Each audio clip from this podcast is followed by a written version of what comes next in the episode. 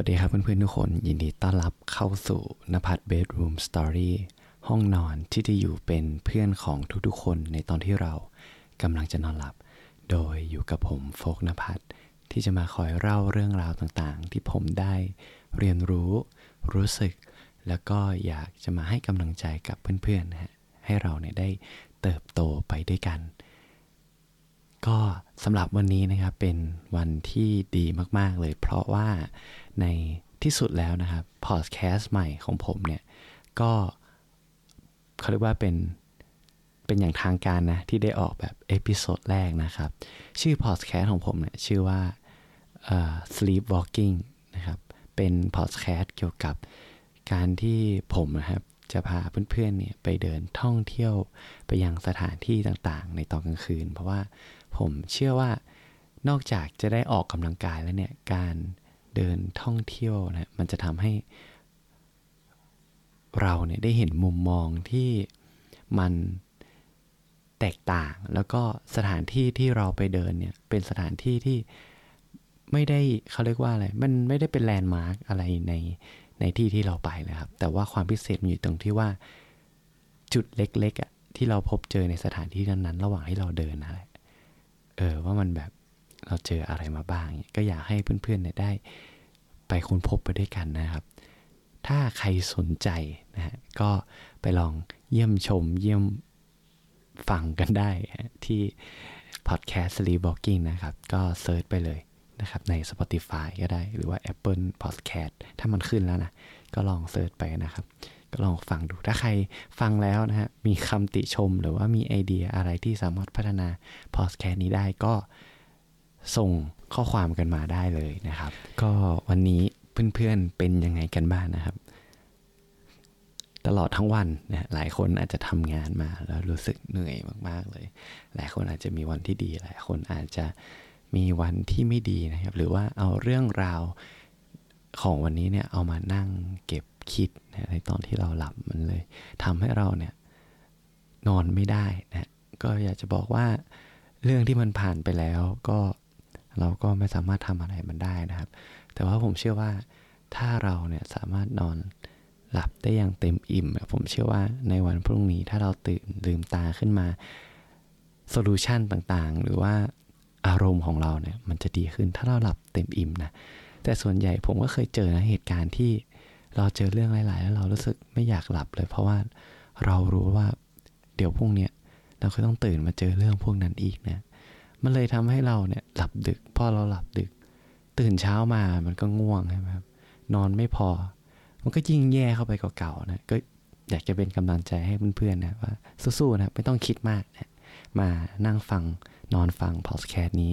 ไปด้วยกันด้วยจิตใจที่ผ่อนคลายนะครับ ผมหวังว่า เพื่อนๆนะครับ จะผ่อนคลายจากการฟังพอดแคสต์นี้ไม่มากก็น้อยนะฮะโอ้โหมันก็ดูกดดันกับตัวผมเหมือนกันนะ ก็วันนี้เรามาคุยเรื่องที่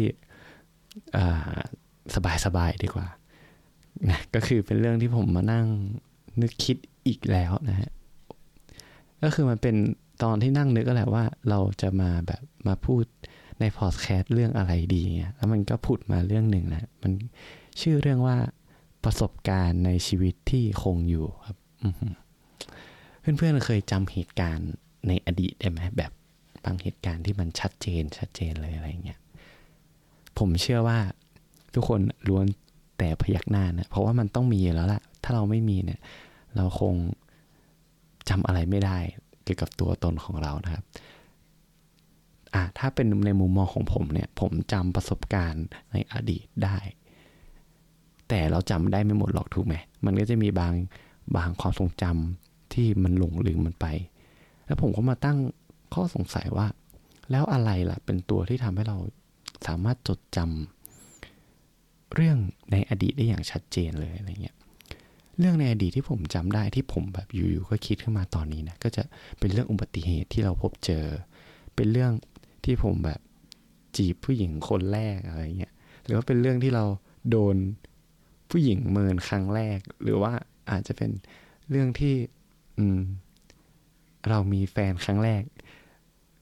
อ่า ก็มันจะส่วนใหญ่มันก็จะเป็นประสบการณ์ที่ที่ใหม่สำหรับชีวิตเรา แล้วก็เป็นประสบการณ์ที่การเริ่มต้นในการลงมือทำในเรื่องนั้นนะมันความรู้สึกมันค่อนข้างเข้มข้นนะฮะ อาจจะเป็นเรื่องของความกลัว เรื่องของความสุข หรือว่าเรื่องอะไรก็ตาม เพราะฉะนั้นเนี่ย conclusion ของมันนะสรุปได้ก็คือ ผมในมุมมองผมคิดว่าประสบการณ์ที่เราจำมันได้ มันคือประสบการณ์ที่เรามีความรู้สึกแบบกับมันแบบจริงๆอะ่ะผมไม่เคยจำได้เลยนะว่า ในในอดีตในชั่วโมงที่ผมแบบนั่ง นั่งดูแบบ Netflix นั่งดู YouTube นั่งเล่น Facebook อะแบบเราจำเหตุการณ์ไม่ได้หมด เพราะว่ามันเป็นประสบการณ์ที่เราไม่ได้รู้สึกแบบเข้มข้นกับมันจริงๆฮะมันไม่ได้มีแบบ Impact อะไรกับชีวิตเราขนาดนั้น แล้วผมก็คิดว่า พอสมองมันมันรับรู้เรื่องพวกเนี้ยมันก็เลยคิดว่า เฮ้ย เยอะอะแล้วสมองมันเจอมาเยอะแล้วแล้วรู้สึกว่ามันมันไม่ได้ส่งผลอะไรกับชีวิตเราเลย เออ มันก็อาจจะหลบ ความทรงจำนั้นไปนะเพราะฉะนั้นเนี่ยมันก็เลยทำให้ผมมานั่งคิดอะว่า เออ เราทุกคนอะล้วนแล้วแต่มีช่วงหนึ่งของชีวิตที่เราจดจำได้ไม่เคยลืม แต่มันขึ้นอยู่กับว่า แต่ละคนมันจะมันจะมีโมเมนต์นั้นมากหรือน้อย อย่างอย่างอย่างผมคิดว่านะ ถ้าเราไปถามพี่วรรณสิงห์ดูที่เขาไปหลาย ๆ ประเทศอะไรเงี้ย ผมคิดว่าเขามีเรื่องเล่าเยอะแยะมากมาย มีประสบการณ์ที่มันเข้มข้นมากมาย เพราะว่าเขาอยู่นอกเหนือจากคอมฟอร์ทโซนน่ะแล้วเขาได้ไปเจอแบบความรู้สึกที่มันเข้มข้นจริงๆ ความกลัว ความท้าทายหรือความตื่นเต้นที่มันมาก ผมคิดว่าในชีวิตเขาผมว่ามันจดจำได้มากมากมายเลย แต่ในทางกับกัน อืม สมมุติว่าถ้าเราไม่ได้ออกไปเผชิญอะไรที่มันท้าทายหรืออะไรที่มันแบบ ทำให้เรามีความรู้สึกอย่างใดอย่างหนึ่ง ความกลัวความตื่นเต้นอะไรเงี้ยผมคิดว่าในชีวิตเรามัน มันจะดูจืดจางกว่าในทันที แล้วมันจะทำให้เราแบบมองย้อนกลับไปในอดีตแล้วเรารู้สึกว่าเฮ้ยชีวิตเราทำไมมัน มันไม่มีอะไรเลยวะอืมบางบางบางครั้งบางช่วงในชีวิตของผม ผมก็รู้สึกอย่างนั้นจริง ๆนะคือบางทีเรามองกลับไปในชีวิตเราก็แบบ เฮ้ยเฮ้ยในชีวิตเราเราทำอะไรไปแล้วว่างวะ เออ แล้วสรุปเรื่องที่มันผุดขึ้นมามันก็จะมีไม่กี่ท็อปิกอะขึ้นมาเราก็ อืม ดูมันดูแบบ ไม่ค่อยมีอะไรเลยเนาะเนี่ยมันก็เศร้าๆนะแต่ว่าพอเรามาได้นั่งตั้งคำถามกับตัวเองอย่างเงี้ย มันก็เลยมาทำให้เราได้ได้ตระหนักว่า เฮ้ย การที่เรามานั่งแบบหวยหาอดีตอะมัน มันเป็นสิ่งที่ มีประโยชน์นะบางครั้ง แล้วก็ไม่มีประโยชน์ในบางทีบางทีบางทีนะครับ ก็คืออะไรก็คือว่า มันมีประโยชน์ตรงที่ว่า เราได้ได้ได้รู้ไงว่า ชีวิตเรามันเราได้เรียนรู้อะไรจากบันบ้าง เราได้เรียนรู้ว่า ตลอดช่วงชีวิตที่ก่อนหน้านั้นผ่านมา เราไม่เคยได้ทำอะไรที่มันที่เราแบบ รู้สึกปรารถนาอยากจะทำมันแล้วเราได้ทำมัน เออ แล้วไม่ไม่เคยมีประสบการณ์อะไรที่มันดูตื่นเต้นอะไรเลย แล้วมัน มันทำให้ เออ เราเรียนรู้ว่า เออ มันทำให้ชีวิตเรามันดูจืดจางนะชีวิตมัน ชีวิตเราดูไม่ค่อยมีสตอรี่ไม่ค่อยมีเรื่องราวอะไรเลย แต่มันก็จะมีข้อเสียตรงที่ว่า ถ้าเราแบบจมอยู่กับอดีตมากเกินไป มันจะทำให้เราหลงลืมปัจจุบันว่า ตอนนี้เรากำลังเหลือมีอะไรอยู่ มีชีวิตอะไรอยู่เนี่ย มีโอกาสที่ที่เราจะแก้ไขอะไรได้บ้างเนี่ยมันก็มันก็มีสองแง่นะครับ แต่ทั้งนี้ทั้งนั้นเนี่ยมันไม่ได้มันไม่ได้ขึ้นอยู่กับว่าไอ้สิ่งไหนมันถูกมันผิดอะบางคนเราอาจจะชอบชีวิตที่เป็นเรียบง่ายเป็นรูทีนเป็นอะไรที่ไม่ต้องซับซ้อนไม่ต้องเจออะไรเรื่องอะไรที่มันแบบตื่นเต้นแต่ว่าบางคนอย่างอย่างผมเนี่ยผมก็รู้สึกว่าชีวิตเรามันเราเกิดมาแค่ชีวิตเดียวนะผมผมมีความเชื่ออย่างเงี้ยมาตลอดว่า เออ มันเกิดมา มีแค่ชีวิตเดียวอะ่ะ เดี๋ยวสักวันหนึ่งเราก็ต้องตายนะ เราก็รู้สึกว่าอยากจะมีความกล้าที่ออกไปทำในสิ่งที่ตัวเองอยากจะทำจริงๆนะฮะอ่าแล้วพอเราได้ทำมันแล้วก็มีความภูมิใจเล็กๆนะ อย่างเช่นพอดแคสต์นี้นะ คือผมกลัวตลอดแหละ การทำพอดแคสต์ว่ากลัวแบบ คือเราพูดไปแล้วมัน แล้วใครจะมาฟังเราอะอะไรเงี้ย หรือว่าเราพูดไปแล้วมันจะดูน่าเชื่อถือไหมเงี้ย แต่ความรู้สึกในใจผมก็คือ เออ มันอยากพูดอะเรารู้สึกว่าเราอยากพูดเรารู้สึกเรามีอะไรมากมายในหัวเราที่เราอยากจะปลดปล่อยออกมา แต่เราไม่สามารถพูดได้กับเพื่อนๆทุกคนเพราะเขาคงลำคาญเรามากนั่นแหละ มันก็เลย เออทำให้เราแบบ อืม ก็ลองทำดูเนี่ยครับเพราผลปรากฏว่าถึงแม้ว่า เราทำแล้วมันอาจจะเราอาจจะโดนล้อบ้างเนี่ย ตอนนั้นผมกำลังทำงานอยู่มั้งแล้วก็ทำพอดแคสต์ไปด้วยแหละแล้วมันมีเพื่อนที่ทำงานเขารู้ไงว่าผมทำอะ แล้วเขาก็เอาไปไล่ให้คนเปิดให้คนอื่นฟังครับ พอตื่นมาอีกวันหนึ่งไปทำงานอะไรเงี้ย โอ้โห โดนล้อเต็มเลย แต่ว่ามันมันก็ถือว่าเป็นโมเมนต์ที่ตลกดีนะถึงแม้ว่ามันจะดูเขินๆหน่อยแต่ว่า เออ มันก็เป็นความรู้สึกที่ดีเหมือนกัน อะไรอย่างนี้ มันก็เขาเรียกว่าอะไรอะ คือเราเรียนรู้แหละว่าในทุกๆประสบการณ์ของชีวิตเราที่ ที่มันจะเก็บอยู่ในเก็บอยู่ในตัวเราล้วนแล้วแต่ว่าเป็นเหตุการณ์อะไรที่ ที่มันเต็มไปด้วยความรู้สึกอะเต็มไปด้วย เต็มไปด้วยอารมณ์เต็มไปด้วยความปรารถนา เต็มไปด้วยความกลัว ความท้าทาย อ่า แล้วผมก็รู้สึกว่า เออ เราอยากจะให้ เออชีวิตเราเป็นเป็นเป็นแบบนั้นมันมีแบบมีความรู้สึกที่ เออ เรามองกลับไปในอดีตแล้วเรารู้สึก เออภูมิใจตัวเองหรือว่ารู้สึก เออ ดีกับตัวเองว่า เออ อย่างน้อย เออ ในชีวิตเราก็ได้ทำแล้วนะ นั่นแหละ แล้วผมก็อยากจะถามเพื่อนๆว่า เออ แล้วเพื่อนๆอยากจะมีวิถีชีวิตแบบไหน อยากจะมีประสบการณ์ในชีวิตแบบไหนบ้าง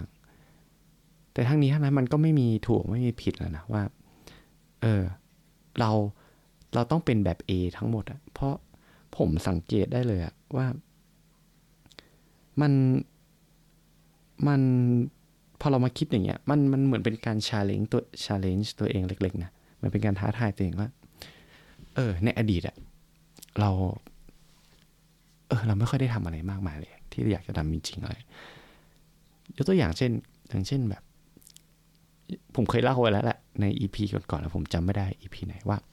เราเคยเจอแบบผู้หญิงคนหนึ่งผมจำได้จนถึงทุกวันนี้แล้วรู้สึกเสียใจนะว่า ที่เดินสวนกันแบบหน้าห้องสมุดอะแล้วมันมีโมเมนต์เหมือนในหนังอะว่าแบบเราเดินสวนเขาแล้วเรามองตากันประมาณแบบ ผมว่าแบบห้าหกวิเจ็ดวิอะคือมองตากันไม่ไม่กระพริบแล้วก็เดินสวนกันแล้วก็แบบ พอเดินจากกันแล้วก็หัวเราะอะไรเงี้ยเออ คือผมมานั่งแบบเฮ้ยถ้าเราแบบ ไม่กลัวกล้ากว่านี้แล้วก็เดินไปแบบทำความรู้จักเขา มันก็น่าจะรู้สึกดีกว่านี้นะ นั่นแหละ มันก็เลยเขาเรียกว่าอะไรมันก็เลยทำให้เราได้เรียนรู้ว่า อืม ในในในปัจจุบันนะในอนาคตอะไรเงี้ยคือความกลัวมันเป็นส่วนหนึ่งของชีวิตอยู่แล้วแหละ แต่ผมว่าถ้าเราลงมือทำมันอะเราคิดว่าในอนาคตถ้าเรามองย้อนกลับไปในตัวเราที่เราทำเราคงภูมิใจกับมันถึงแม้ว่ามันจะเป็นโมเมนต์ที่แบบอับอายขายหน้าหรือโมเมนต์ที่แบบแย่ที่สุดเพราะว่าอย่างเช่นแบบตอนที่ ผมเคย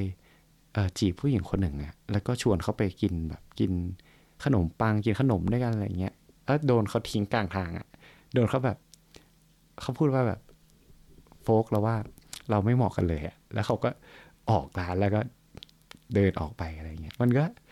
มันก็อับอายนะ มันก็รู้สึกเศร้าตัวเองเหมือนกัน แต่ว่าพอมองย้อนกลับไป แล้วก็แบบบอกตัวเองว่า เออ อย่างน้อยเราก็ได้ทำมันไปแล้วอะ นั่นแหละ แต่ความทรงจำเหล่านั้นมันก็ยังอยู่ในตัวเราเสมอนะมันก็ไม่ได้จางหายไป เพราะว่ามันเป็นสิ่งที่ที่เรารู้สึกว่าเราอยากทำแล้วเราได้ทำมัน แล้วมันทำให้เราจดจำมันได้แล้ว มันทำให้เรามองย้อนกลับไปแล้วรู้สึกเออ ก็ทำมันไปแล้วอะนั่นแหละ มันก็ชีวิตผมก็มีไม่กี่เรื่องครับ มันก็มีเท่านั้นแหละที่ที่พอนึกออก แต่เราก็รู้สึกว่า ในปัจจุบันเราอยากเราอยากจะทำอะไรที่เราอยากจะทำมากกว่านี้ โดยที่กลัวน้อยลง แต่ซึ่งมันพูดอย่างเงี้ยมันมันดูง่ายนะแต่จริงๆมันยากแหละ ในการที่เราจะต้องต่อสู้กับความกลัวของตัวเองอะหรืออย่างเช่นแบบการที่ผมมานั่งอัดพอดแคสต์เนี่ย คือ ทุกคนหลายคนที่ฟังพอดแคสต์ผมบ่อยๆ อาจจะสังเกตว่าประมาณเดือนสองเดือนที่ผ่านมาผมแทบไม่ค่อยได้อัดอะไรเลย เพราะว่าผมรู้สึกกลัว ผมรู้สึกกลัวตัวเองว่าเราเราจะอัดมาได้แบบไม่ดีเหมือนเมื่อก่อนอะ แล้วก็ความกลัวนั้นมันเลยทำให้เรารู้สึกว่า เออ เดี๋ยวรอเราพร้อมแล้วเราค่อยทำอะไรเงี้ย อืม ซึ่งพอเรามาได้นั่งอัดพอดแคสต์ให้กับเพื่อนๆฟังมาสี่วันติด มันก็ทำให้เราได้ทบทวนตัวเองได้พูดคุยเรื่องความฝันความคิดของตัวเองแล้วก็ มันก็เริ่มเริ่มกลับมาว่า เอ้ยจริง ๆ แล้วมัน มันไม่ใช่ดิมันมันเราเราคิดผิดประเด็นอะเราต้องคิดว่า เออแล้วในอนาคตถ้าเรามองกับตัวเราตอนเนี้ย ถ้าเราไม่ทำมันเราจะเสียใจมากกว่าการที่เราได้ทำมันหรือเปล่า นั่นแหละ มันก็เลย เออทำให้เราว่า เออ ช่างมัน จะดีไม่ดีก็แล้วแต่โชคชะตาแล้วกัน แต่ว่าอย่างน้อยเราเราก็ได้ลงมือทำนะครับลงมือทำในสิ่งที่เราเป็น อืม ก็สุดท้ายก็ได้มานั่งคุยกับเพื่อนๆแล้วก็ได้มาแชร์เรื่องราวกับเพื่อนๆนฮะก็สรุปเลยก็คือว่า มัน ผมว่าในชีวิตเราถ้าเราได้ทำในสิ่งที่เรา กลัว หรือว่าแบบสิ่งที่อยากแล้ว แต่ว่าถึงแม้มันจะกลัวแต่เราได้ได้ทำมัน มันจะอยู่ในความทรงจำของเราตลอดชีวิตเลย มันจะไม่หายไปไหนเลย แล้วพอมันมีมากเข้ามากเข้า มันจะเหมือนกับ มันเติมต่อส่วนเล็กๆ ของชีวิตที่มันขาดหายไปอะแล้วมันทำให้เราแบบมองย้อนกลับไปในชีวิตแล้วเรารู้สึกว่า เออ อย่างน้อยอย่างน้อยน้อยเราก็ได้ทำมันแล้วนะอย่างน้อยน้อยเออเราก็ได้ไปพบเจอเรื่องราวที่มันแบบ อย่างเงี้ย โอเคแล้วอะเราคิดว่าเราคงไม่มีใครแบบ ในอดีตอะเราคงไม่มีใครภูมิใจหรอกว่าแบบ ในอนาคตที่แบบเราแก่ตัวแล้วเรามามั่งมงยนเอ้ยทั้งชีวิตเราทำอะไรวะเออเล่น Facebook เล่น TikTok นั่งดู YouTube ไปวันๆอะไรเงี้ยมันก็คงไม่ได้ไม่ได้แบบรู้สึกภูมิใจมากเท่าไหร่นะ อันนี้สำหรับตัวผมนะ นั่นแหละ แต่ว่าแต่ว่าทั้งนี้ทั้งนั้นเนี่ยมันก็มันก็ไม่ตายตัวอีกแหละ ผมว่าเพราะชีวิตของเรามันหลากหลายเนาะเราต่างมีแบบยึดถือคุณค่าที่มันไม่เหมือนกันในชีวิตอะเออความความความเห็นของผม อันอาจจะดีสำหรับ สำหรับอะไรดีมุมมองของชีวิตผมอะไรเงี้ยแต่ว่ามันอาจจะไม่โอเคสำหรับคนอื่นที่ที่เขายึดคุณค่าของของชีวิตในอีกแบบหนึ่ง เพราะว่ามันหลากหลายมนุษย์ของเรา แล้วมันเป็นเรื่องที่ผมคิดว่ามันสวยงามมากๆนะ ว่าคือเราสรรสร้างให้มนุษย์ มีเขาเรียกว่าอะไร มีเอกลักษณ์เป็นของตัวเองมากกว่า เออมันก็ค่อนข้างสวยงามในรูปแบบอีกรูปแบบหนึ่งเหมือนกัน ก็นั่นแหละ เรื่องที่ผมอยากจะมาแชร์กับเพื่อนๆในวันนี้ มันก็มีเพียงเท่านี้นะครับ แล้วผมอยากจะรู้เหมือนกันว่า เออ แล้วสิ่งที่แบบเพื่อนๆกลัวแล้วเพื่อนๆยังไม่ได้ทำมันอะมันมีอะไรบ้างเนี่ยเอออยากรู้จริง ๆ เราจะได้มาแบบมานั่งแชร์กันนะฮะก็ใครใครมีแบบเรื่องที่แบบกลัวๆอย่างเงี้ย แต่ยังไม่เคยได้ทำก็สามารถมาแชร์กันได้นะ ในใน Facebook Fanpage นะฮะเดี๋ยวผมเดี๋ยวผมแปะไว้ในช่องคอมเมนต์แล้วกันนะครับ ก็เดี๋ยวเดี๋ยวมาได้มาแบบพูดคุยกันเงี้ยเนาะโอเค ก็สำหรับคืนนี้นะครับ ก็เรื่องที่ผมอยากจะเล่าก็มีเพียงเท่านี้แหละแล้ว เดี๋ยวเรามาเจอกันใหม่ในตอนหน้าสำหรับคืนนี้นะครับ ก็อย่ากดดันตัวเองมากนะ ว่าแบบเออ วันนี้ทำไมเราเจอเรื่องร้ายๆอะไรเงี้ย ผมว่าทุกคนเจอกันหมดนะแต่ก็อยากเป็นกำลังใจให้นะครับ เพราะว่ามันมันไม่เป็นมันไม่เป็นอย่างนั้นทุกวันหรอก ผมเชื่อว่าถ้าเราหลับเต็มอิ่มนะหลับสบายๆนะวันพรุ่งนี้ผมคิดว่าสถานการณ์มันจะดีขึ้นไม่มากก็น้อยนะครับ ผมเป็นกำลังใจให้นะครับก็ราตรีสวัสดิ์นะครับทุกคนบ๊ายบาย